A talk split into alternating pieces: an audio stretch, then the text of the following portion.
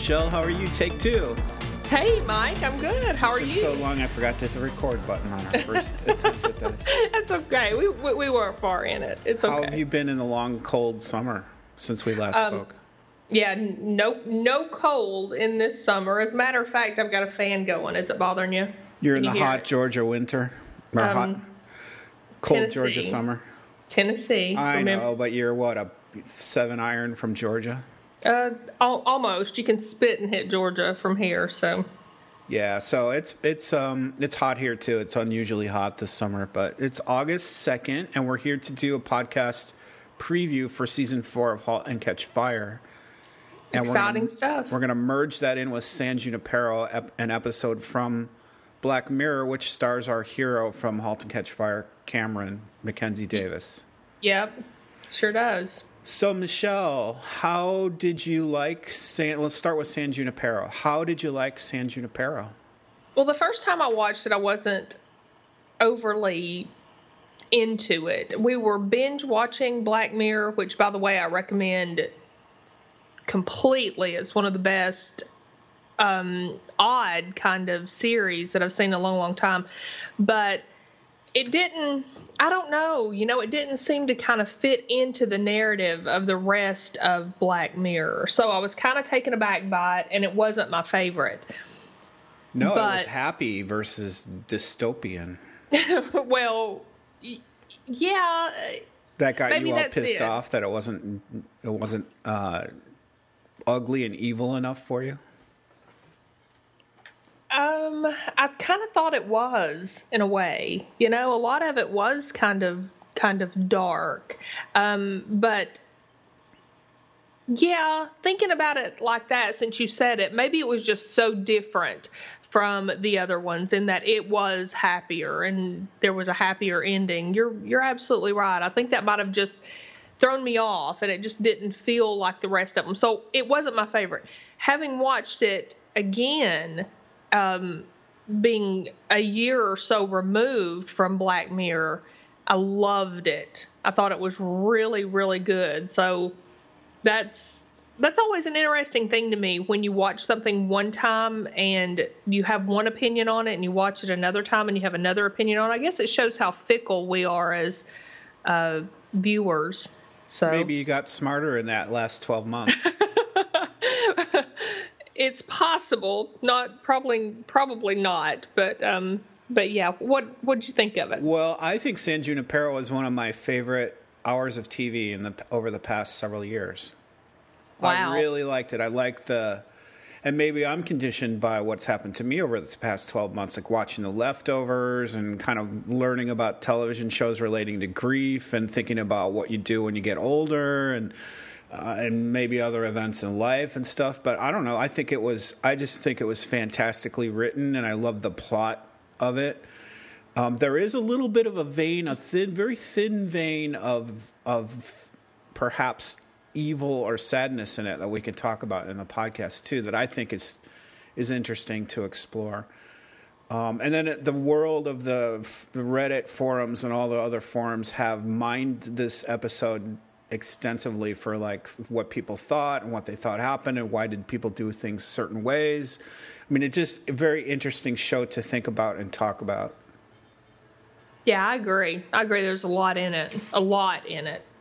And Cameron, you know, Mackenzie Davis was really good in it, so I, I love that. And Gugu Mbatha Raw, the other girl Kelly, was really good in it. So, um, Mackenzie Davis was Mackenzie Davis. I, I she's she's not necessarily just Cameron to me. She's been in a couple other things that um, that I've liked that I can't remember her names and stuff in, but but she to me almost always plays this same person, and you know they talk about being typecast and how that's a horrible thing and all that but i think it's great because she plays this person perfectly kind of like the awkward you know uh nerdy kind of person i think we see that a lot with her yeah, that made me think of merging this with the preview of season four from *Halt and Catch Fire* for *Halt and Catch Fire*. So that Mackenzie Davis is the video playing nerdy, quiet, odd, oddball you know, whatever whatever you call it, the uh, the unicorn, right? The outlier of the social group of people. Yes, yes, almost. Um, I don't know if I'd say outcast, but but almost. Black swan. What you know we have some yeah. cool trendy names for those types of things now but so michelle what do you know about the rules of the universe in san junipero? Um what do you mean by the rules well, of the universe? they have there's people that are mm-hmm. not dead yet and there are people that are dead right. there's a computer simulation of events and virtual reality you know, how do you understand all that? The timing that they can spend there, and right, right. Okay, so before you die, you can take like a little trial of this place. It's like a, um, I guess it's like a paradise, right? And um, and you can spend five hours a week because they don't want you too immersed because you would. They limit the time because they don't want people who are living to, you know, go there and not come back um, to to actually like it better than than real real life, so to speak. Um, and then when you die, you can have a choice of going there or not. And um, and there's something about like the five hours a week that you get, and it like cuts off at midnight, which is pretty cool. And but you can go at different times. One of my questions is, and maybe you caught it and I didn't if you go back at the end of your life when when you've died can you still jump time or do you go back to a specific time? Do you know that? I don't know the answer to that and okay. there are uh, some other interesting questions too but so let's just say right here this is obviously going to have spoilers in it so if you haven't watched this episode you should go watch it because it's really good to watch unspoiled and then it, this podcast might be more fun to listen to after you've watched it. But we're gonna oh, we're gonna tell everything we know about it. So yeah, absolutely. Don't don't even listen to this until you've watched it because you don't even know any of this stuff for the first maybe what would you say 15 or 20 minutes into this one hour episode yeah they drop clues throughout it. That's why it's so good on a second or third watch because you can kind of pick up the clues that he drops in there right. that are really kind of fun to follow. But yeah so five hour you can go if you're alive you can go visit for five hours and then you have to leave for you can only go five hours per week and then once you die you can stay there. I don't know if you can jump into different time zones when you are per- permanently there. That's a good question um, they also they, were, they interviewed charlie brooker who's the showrunner the writer he writes all the Black Mirror, so he's a really good writer. And they asked him, was 1980 the earliest year of this computer simulation? Is that the earliest time you could go, like, or could you go way back into like earlier, like Flapper Girls in the 1960s? Sure. He, he, said he thought about that, but he didn't include that because it would have been too complicated for the one hour episode. But he thought about like Flapper Girls in 60s because that was, you know, that made it interesting. He, he said he also thought about it in terms of like a Grand Theft Auto. Like there's you know Grand Theft Auto, then there's Grand Theft Auto in the '80s, and they jump around in different things like that. So, but I, I don't think we get answers to those questions. Like I don't think we'll ever know if you can jump time to different eras, or I don't think you, we know if you can go before 1980. Um, but I, I, I don't mind not knowing. It's interesting just to think about that question in itself. Yeah, I agree. So Michelle, let's let's talk about this little vein of evil that I think is in this show. Otherwise, a gloriously beautiful show. I think it's just an uplifting, kind of cool thing to think about. But the evil for me was what. What do you think about living in a place where you're always 21 and beautiful forever and ever in eternity? Uh, some philosophers have described that as hell that you don't ever die. You're you're you'll live forever. That that is a curse. Okay, well, yeah, but this you could check out at any time. They also pointed that out in this episode. Just because you choose to go there doesn't mean you have to stay there forever. You choose to go there, and then if you want to not be there anymore, you get to check out of there. So that's not that same thing. So, but when do you, how many years do you stay 21 in the 80s living and dancing and running on the beach? How, when does it turn for you to be the time that you say, screw this, I've had enough, I'm checking out? Right. Right. I mean, I don't know. Um, Um, I, I don't know. Would it? I mean, you don't have to to dance. You know, you don't have to live that same life. You could always. Um, you can dance if you want to. You, you can, can leave your hat behind. there was a lot of that music in here too, which I just really loved. You know, I'm an '80s music aficionado. Um, yeah, I I don't know if you could jump back and forth in time. I think that would make it even kind of crazier, or you know, shake it up more, or whatever. I mean, you know, because you're right.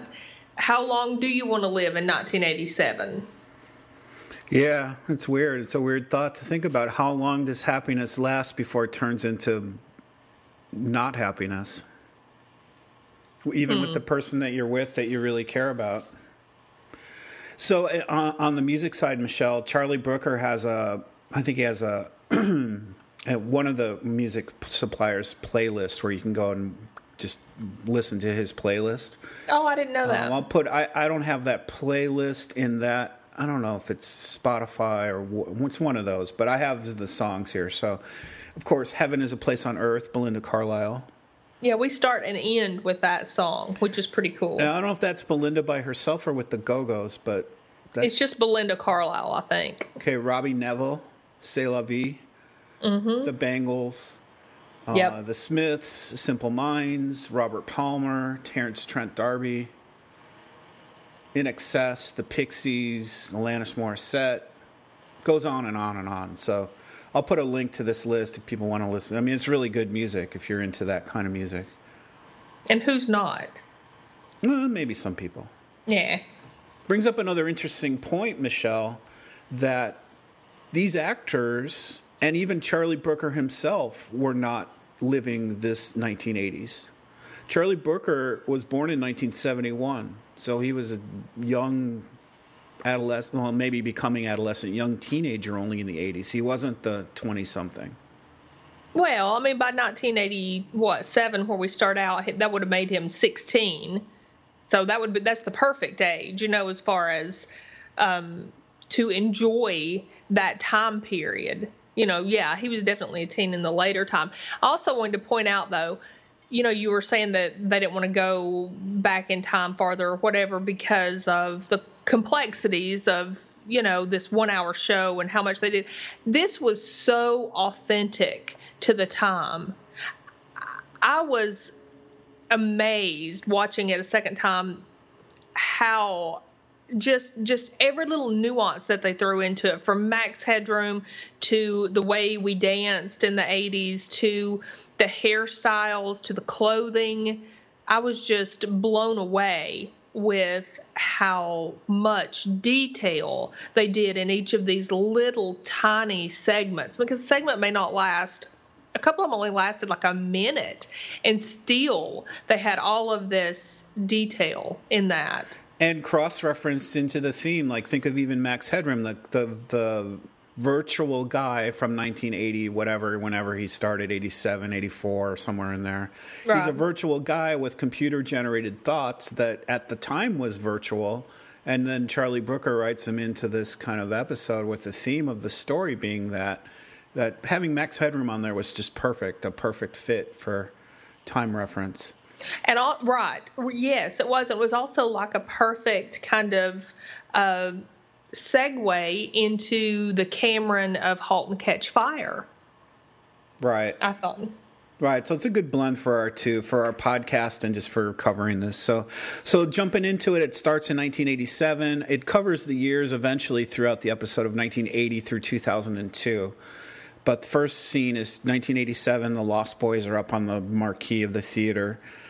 Uh, the the bar they the dance club or the bar they all go to is Tucker's, and we'll see at the end is the computer plugs in its data chips or its flash buttons or whatever they are. It's TCKR is the stock oh, symbol. Oh, good symbol. catch! Yeah, I actually wrote that down, but I didn't catch it in relation to the name of the bar. Great catch. So there's lots of clues like that throughout it. So mm-hmm. we see Cameron, uh, or I guess Yorkie is her name in this. She's very pure and innocent looking.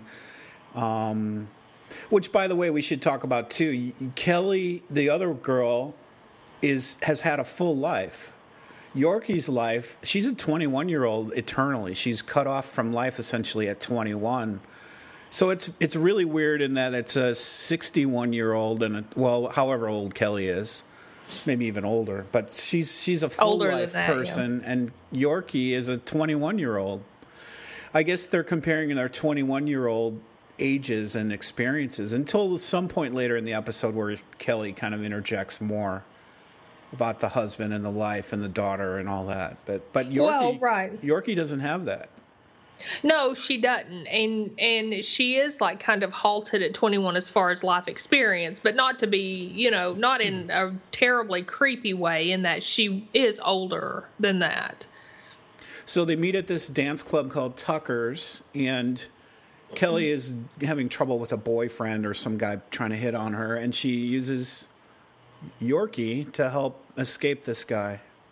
Which I think is interesting because it's kind of like what you brought up earlier. You know, Wes, this guy that she has these issues with the whole time, he is um, not happy. And he's there and he's not happy. So, yeah. I hadn't really thought about it to that extent, but uh, yeah, I thought that was interesting.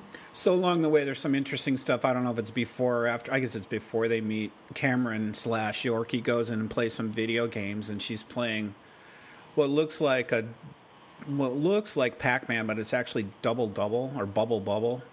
Double Bubble. Yeah, that well, that yeah, bubble bubble. Like I guess they couldn't use the term, but that wasn't Pac-Man at the beginning. I don't think. I think that was some kind of like a asteroid or centipede or I don't know, one of those weird games like that. She plays it later. We see her playing ah, Pac-Man. So but, some but it's not called Pac-Man either. some Sorry. schnurdly guy comes up to her and tells her it has two different endings depending on one or two players, which is a very interesting clue towards the end of the episode. Yeah, and and the most awkward nerd hit on a woman I've ever heard. So Oh, he has the cable guy voice. He has the lisp. He's totally schnurd. He could, they couldn't make him more schnurdly. He's drinking a drink out of a straw, which guys should never do in a in a club. Don't sip out of a straw with an umbrella in your drink. you want to look like a tough guy to girls. And he's got the cable. Eh, eh, it, it has two different endings depending on if you play one or two players. He's got and the she lisp. blows him off. And think about it, Mike. That's this guy's paradise. oh yeah.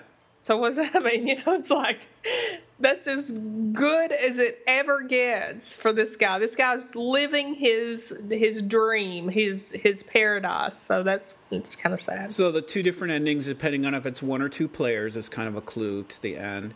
He invites her to play the car crash game top speed, and she totally balks at it. That's a second clue. Right. Um, She she talks with Kelly, and they kind of eliminate this Wes guy for a while. She says, "Oh, my friend is dying. I got to talk, spend some time," which is maybe a third or fourth, whatever number we're up to, clue.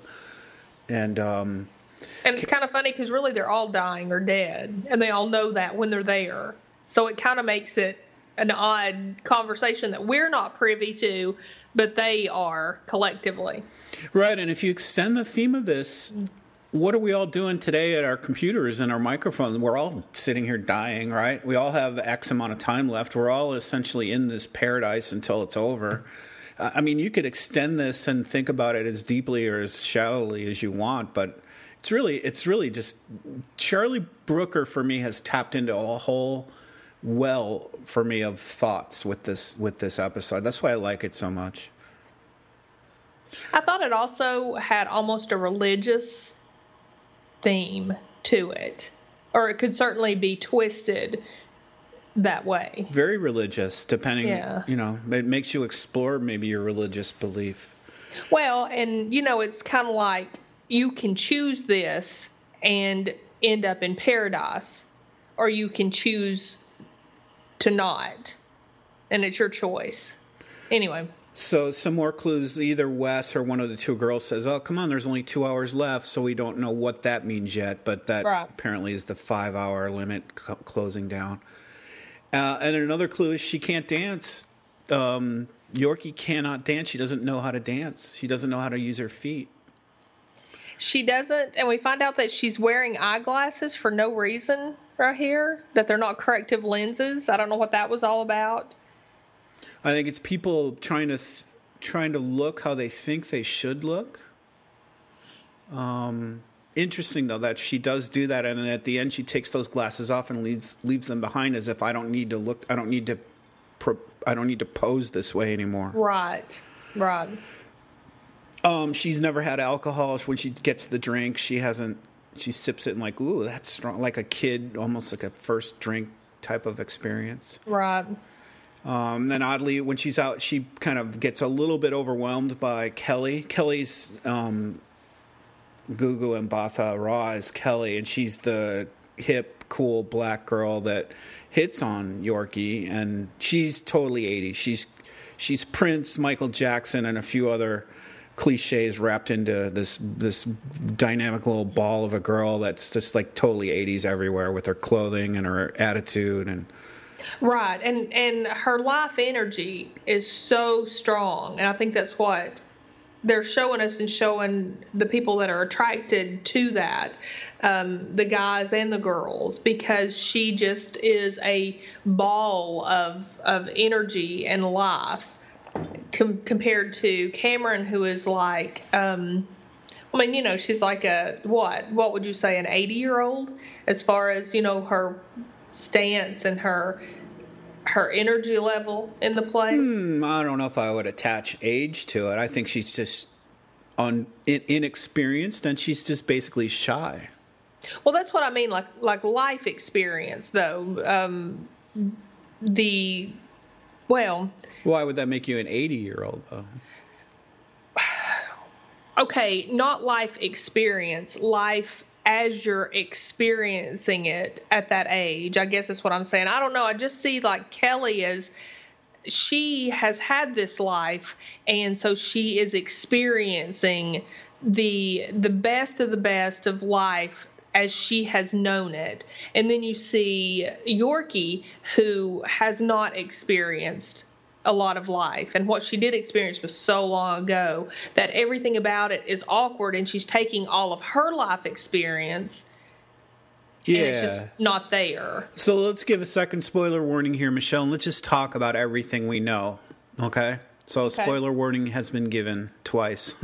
so okay. we know that Yorkie is 21. She has just told her parents that she is gay and they totally reject that premise and don't want her to be that way. And she leaves them upset, gets in her car, goes out and drives, and gets into an accident, causing her to be in a quadriplegic coma.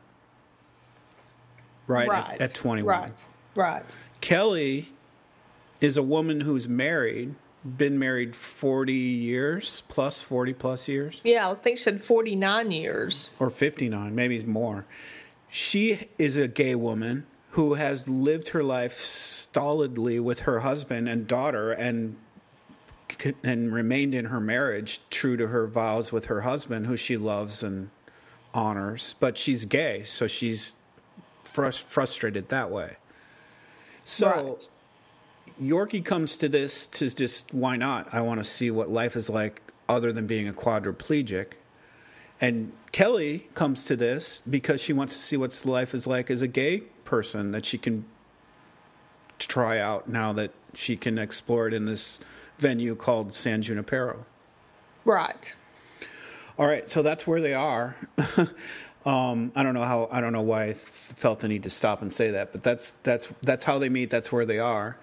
Um, the clues are really rampant here. She, they, the Kelly kind of overwhelms Yorkie at first, and Yorkie runs outside in the rain, and she f- steps into a puddle, and the rain's coming down, and she feels it on her legs, and she looks at her foot like, "Ooh, that's what, that's what feeling of water on your foot." It's really kind of cool how they do that.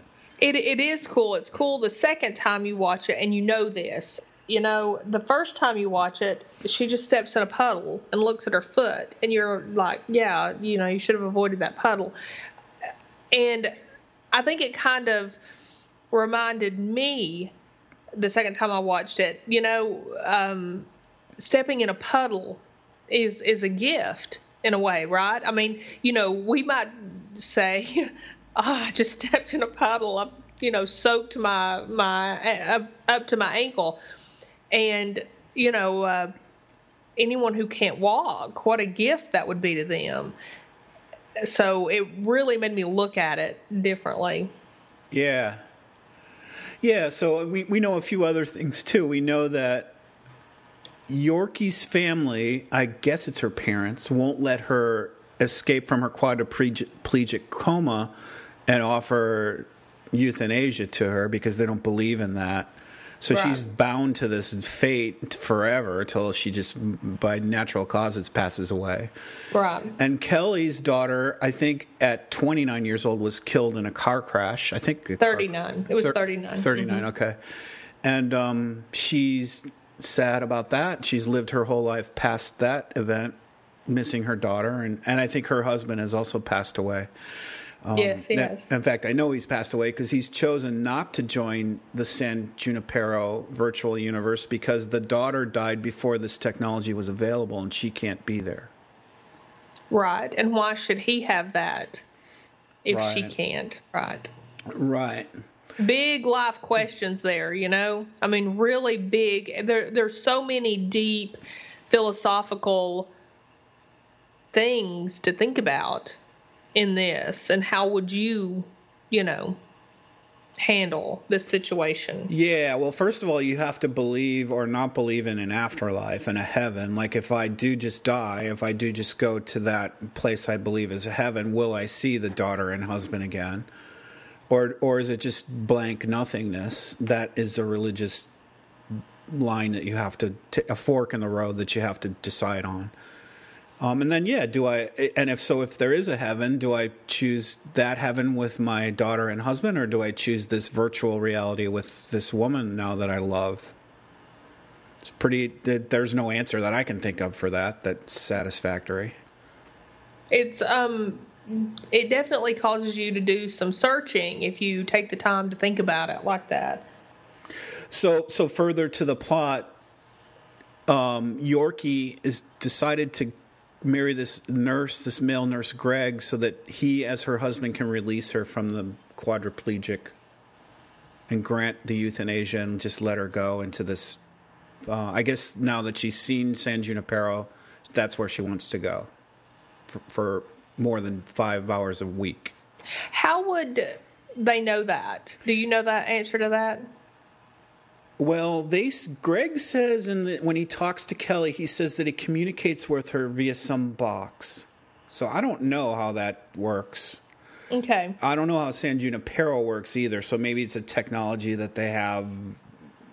By the way, I think this is all projected to be like 2060 or you know, it's like multiple years into our our future.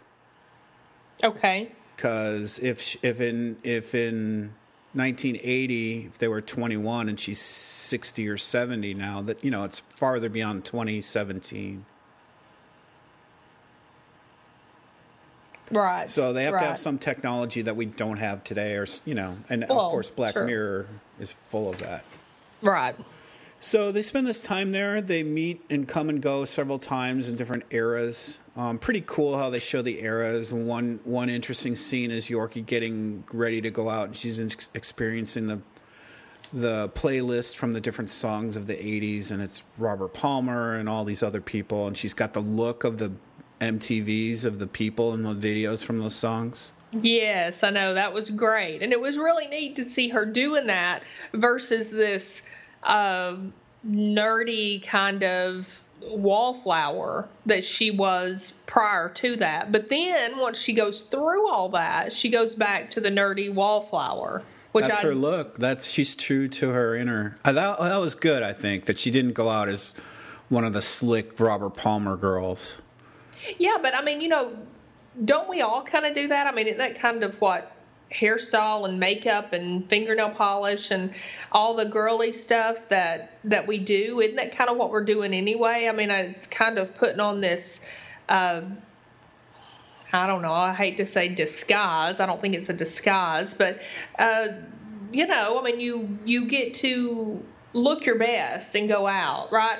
And she chose not to do that and well, I she did really her look. That. Yorkie's look is different than Kelly's look. Kelly is the flamboyant Prince girl, and Yorkie is the toned down Cameron. You know, just plain glasses, plain makeup, plain dress. That's her look. That's her. She looked the best that way. Uh, I think that was her glammed up look for her. okay. Um, and it fit her. She, you know, she didn't. She was really beautiful during all those different costumes. Um, I really like the Pretty in Pink one with Simple Minds, but she was, you know, she looks she looks good as Cameron, the plain right. round glasses girl. Right. Um. Yeah. So they go back and forth. They're uh, they go. Well, and, and Kelly hid on her after they were together the first time. Kelly hid. Yeah. So what did that tell us?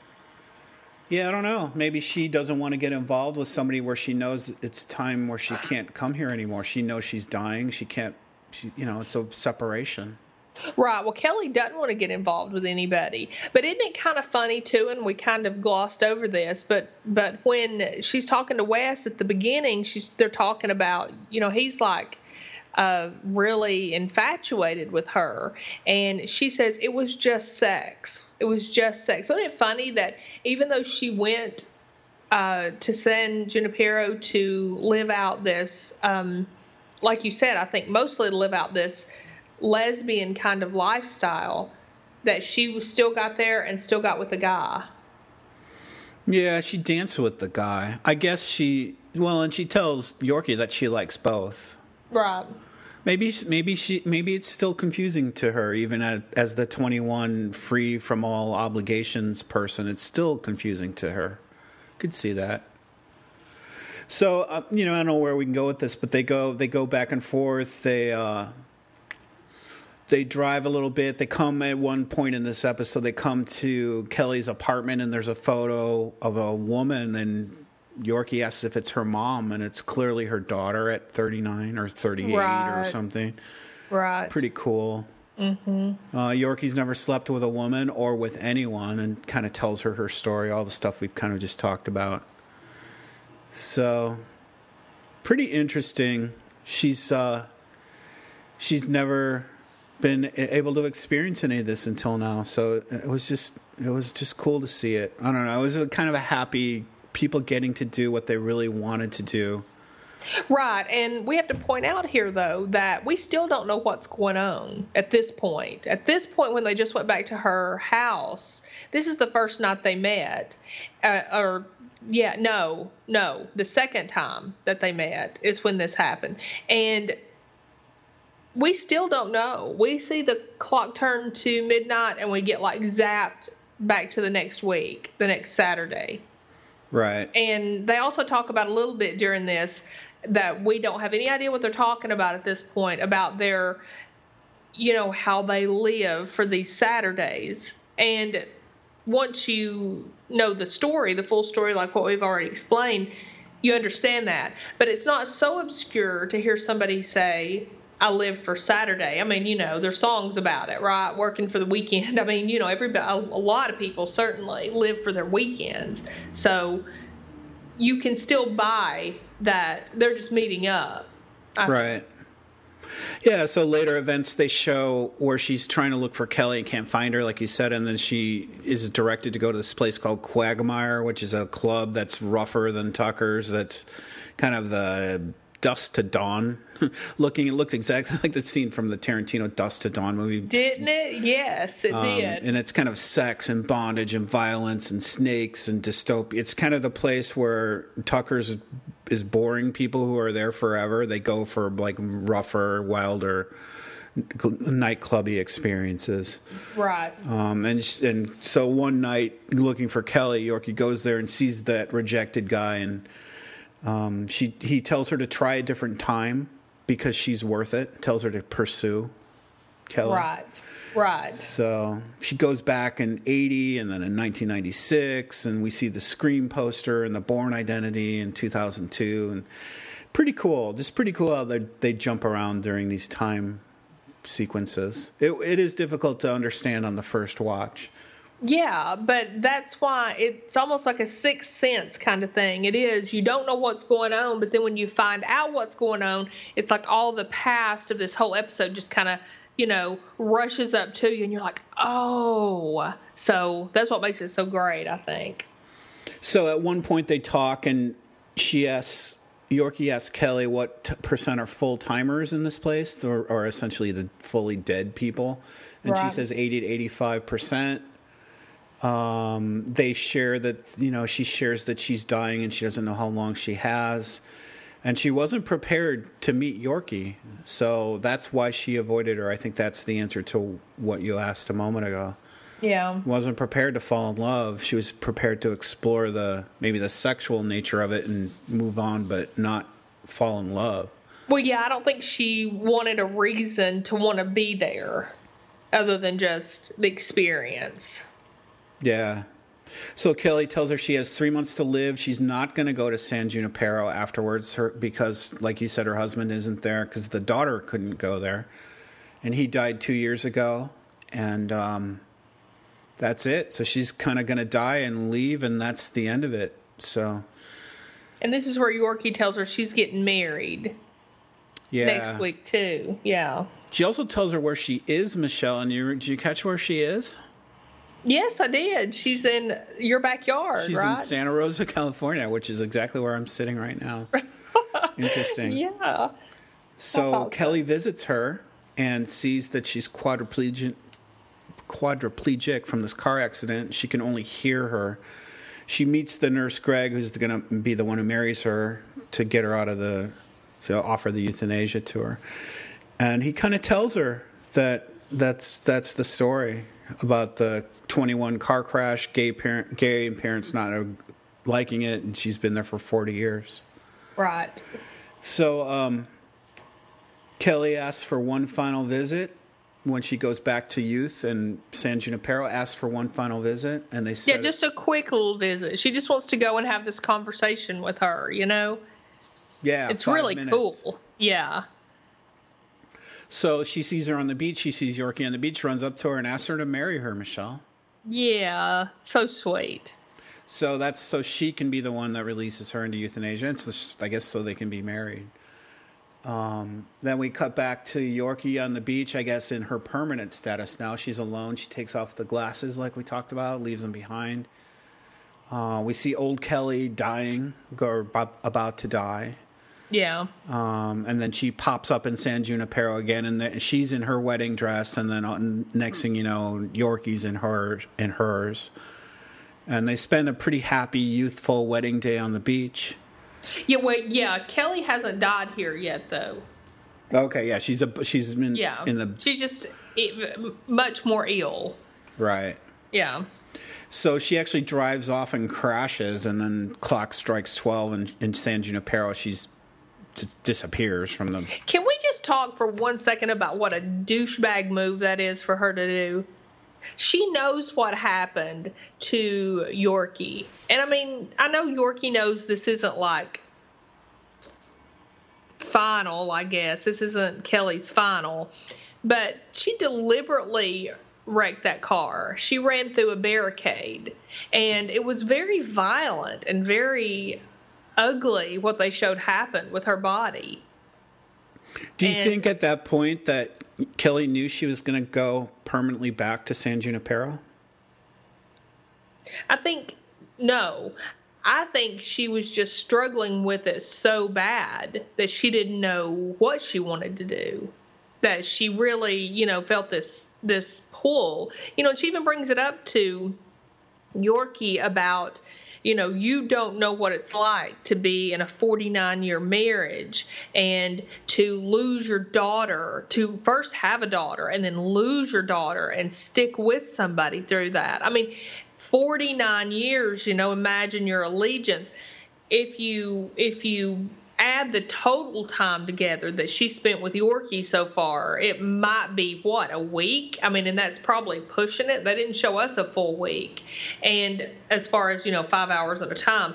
And I mean, just for her to have these feelings and be willing to even consider making a change when she's vowed to do things one way with this man that she's had these experiences with, I think is just it's tearing her apart.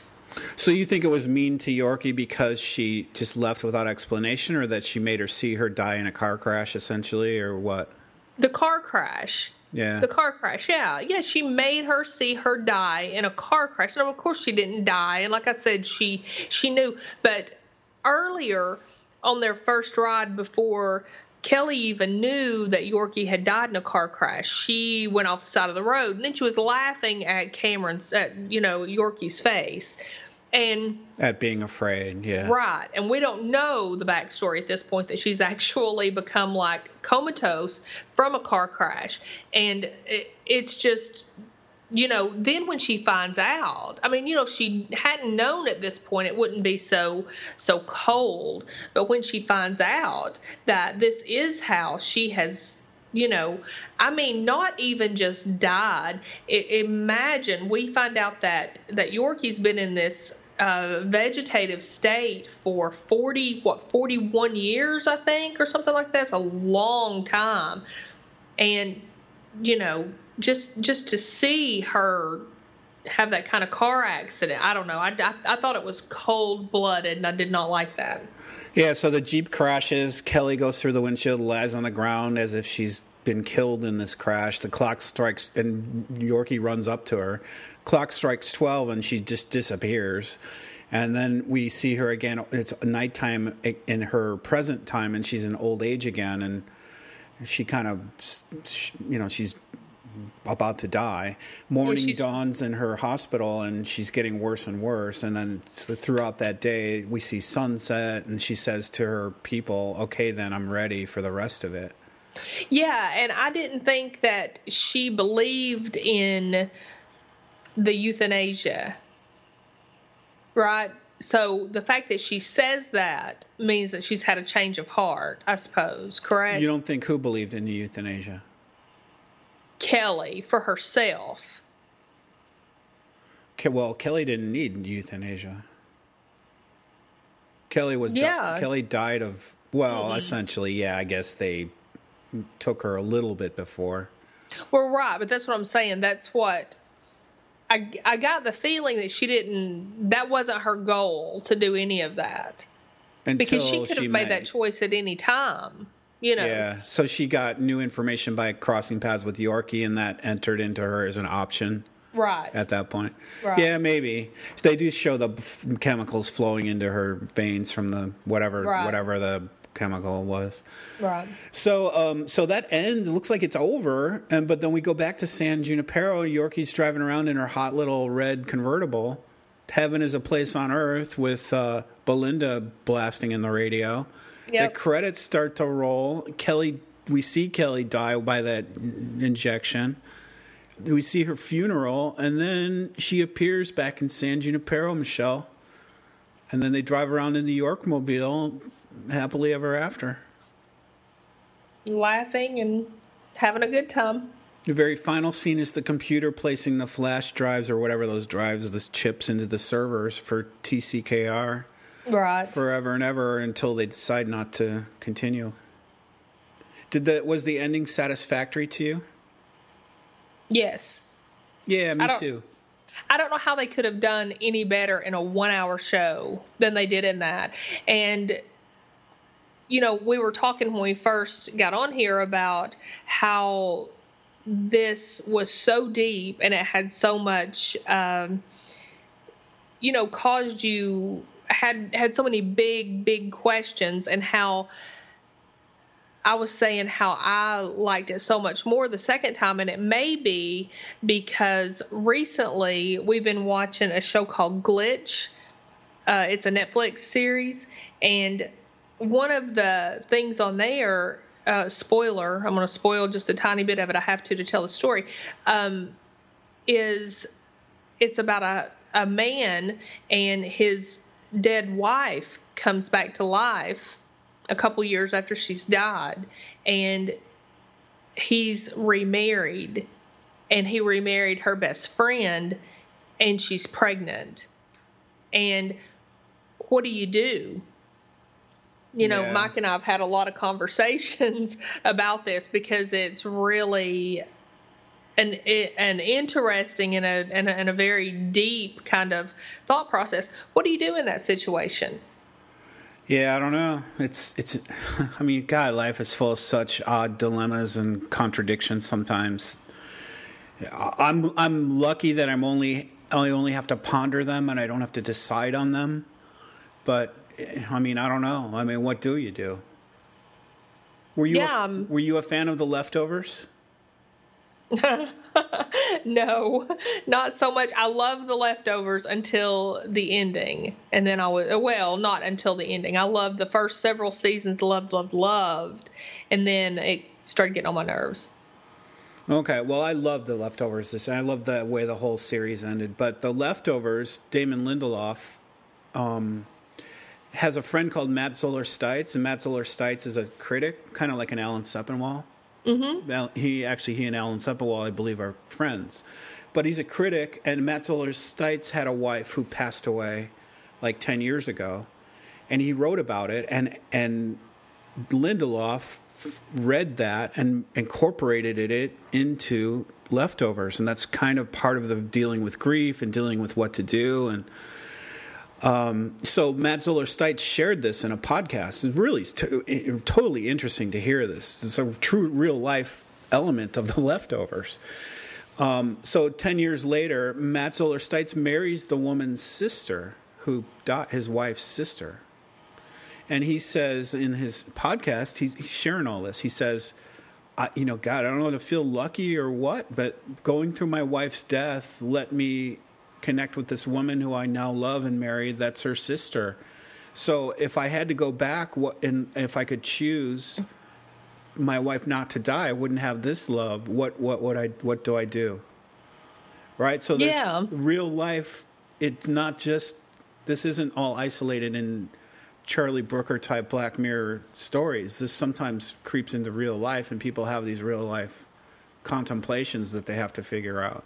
That's really interesting. I wonder if some of this wasn't based, you know, on that. Some of this glitch, uh, because this guy would have never had a child. His first wife couldn't have a child, and now you know his her best friend, who who grieved her too, just like this man's, you know, dead wife's sister would have grieved her, and then they came together in their grief, and the bond that would form Yeah. I don't know. It's some interesting stuff. By the way, you did say Lost, right? You said, "Did I like Lost?" Because no, I, did, I I, asked you love. if you liked leftovers.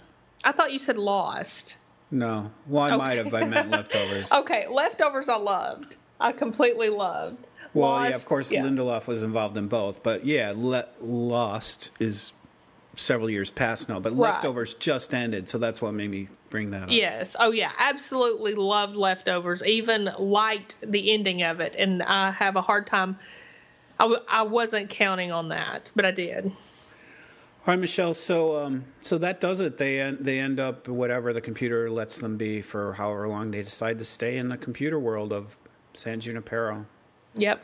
All right, so um, our star Mackenzie Davis is Cameron Howe in *Halt and Catch Fire*. *Halt and Catch Fire* is about to start its fourth and final season on August nineteenth. It's going to have a two-hour premiere, and it's on a Saturday. I don't think it's normally on Saturday. Is it? It's maybe Sunday or another day? What? It's not. Yeah, Saturday. it never has been. I don't know. I don't know when. I tried to find out when it's going to come on, what night it's going to play, mm-hmm. and I couldn't figure it out.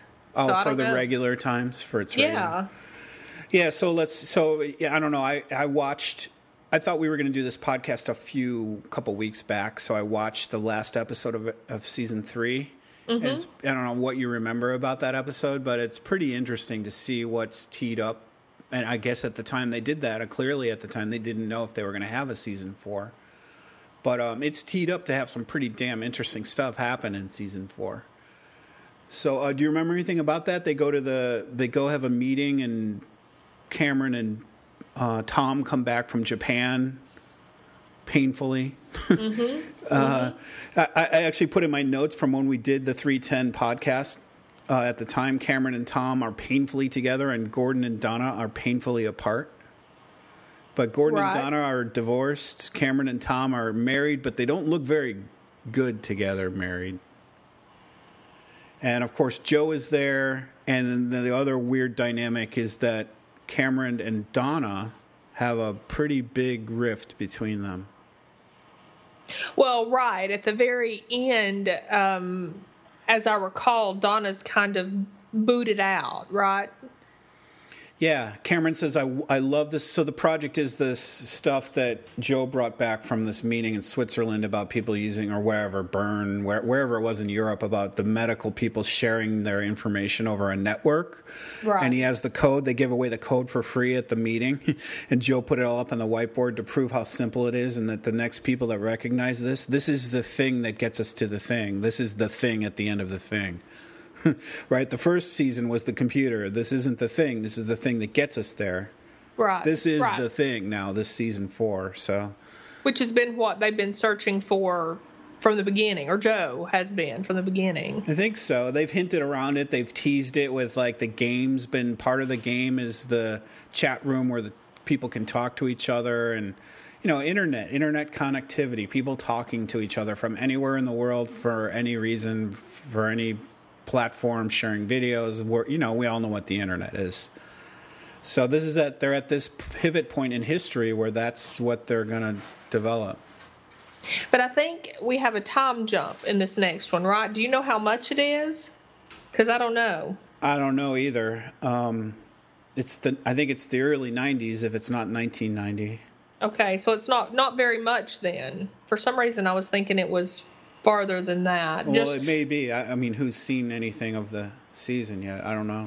Right, just by looking at how much they've changed and the you know areas in their life of you know watching the little trailers and stuff like that it just seemed like a bigger time jump but it might not have been at all Yeah, they talk about Joe's new computer, and that's kind of nexty. Like Steve Jobs left Apple, started Next. That was in 1993. So if they run parallel with that, that would be 1993.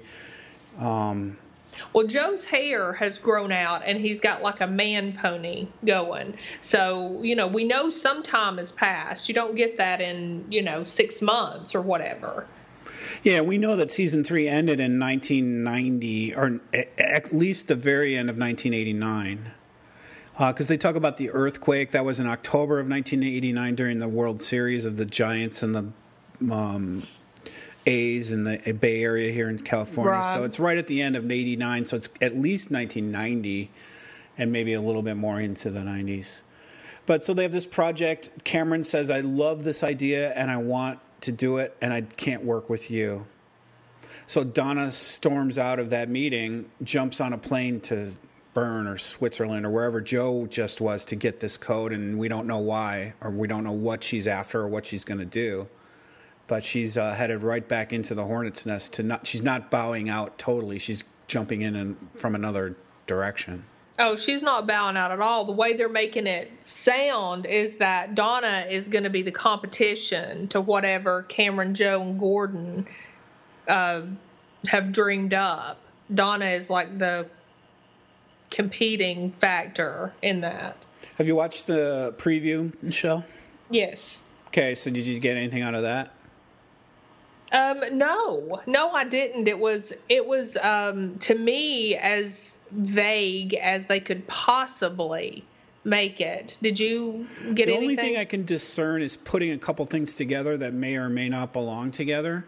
Mm-hmm. The the written description says that there's Lee Pace Joe, as Joe McKenzie, Scoot McNairy, Kerry Bishé, and Toby Huss. But it also says that it's introducing Veeps Anna Chlumsky, mm-hmm. who has Dr. Katie Herman, a chief oncologist.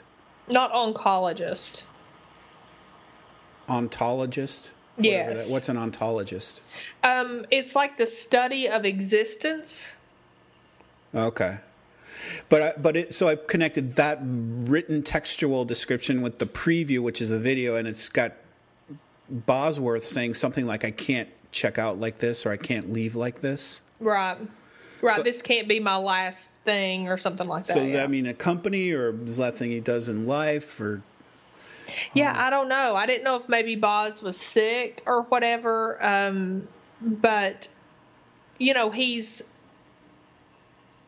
I don't know, maybe maybe retire. He's talked about it before. yeah, he definitely retired in season three ten or episode three ten. We see him in the boat and his his what's the girls the the investor lady. I'm trying to remember. I don't, I don't her in his drive. He's Cameron goes to visit him in her driveway on his boat. Executive VP of Sales, S A I L S. Right, He's drinking right. beer on the boat, and he's definitely retired. He's like, you know, did you notice whose driveway we're in? so that was funny. But he's he's not working very hard. Maybe he needs to get back to work. I, I would. I, hopefully, he needs to get out of retirement and not get out of life. And that's not what he means. But Right. I don't know what an ontologist is. That's what kind of made me made me question it. Well, when you first look at it, I think you do read oncologist, but um, no, it's it's it's more the study of how just it's complicated. I mean, I had to look it up. It's not like I knew, and it's the study of existence. Is like in its simplest form. It's the study of how things relate to other things. I don't know. It's about the best I could get out of it. I'm just look googling it now. Mm-hmm. Philosophical ontology, computer science, and information science. Yeah, I hate when definitions don't really do much to help you understand. Yeah, I mean it's um. It Oh, it's a, hard. it's a practical application of the physio- philosophical ontology with taxonomy. That's what it is. Well, why didn't they say that? Why do they even with? bother t- moving their fingers to type that damn s- sentence?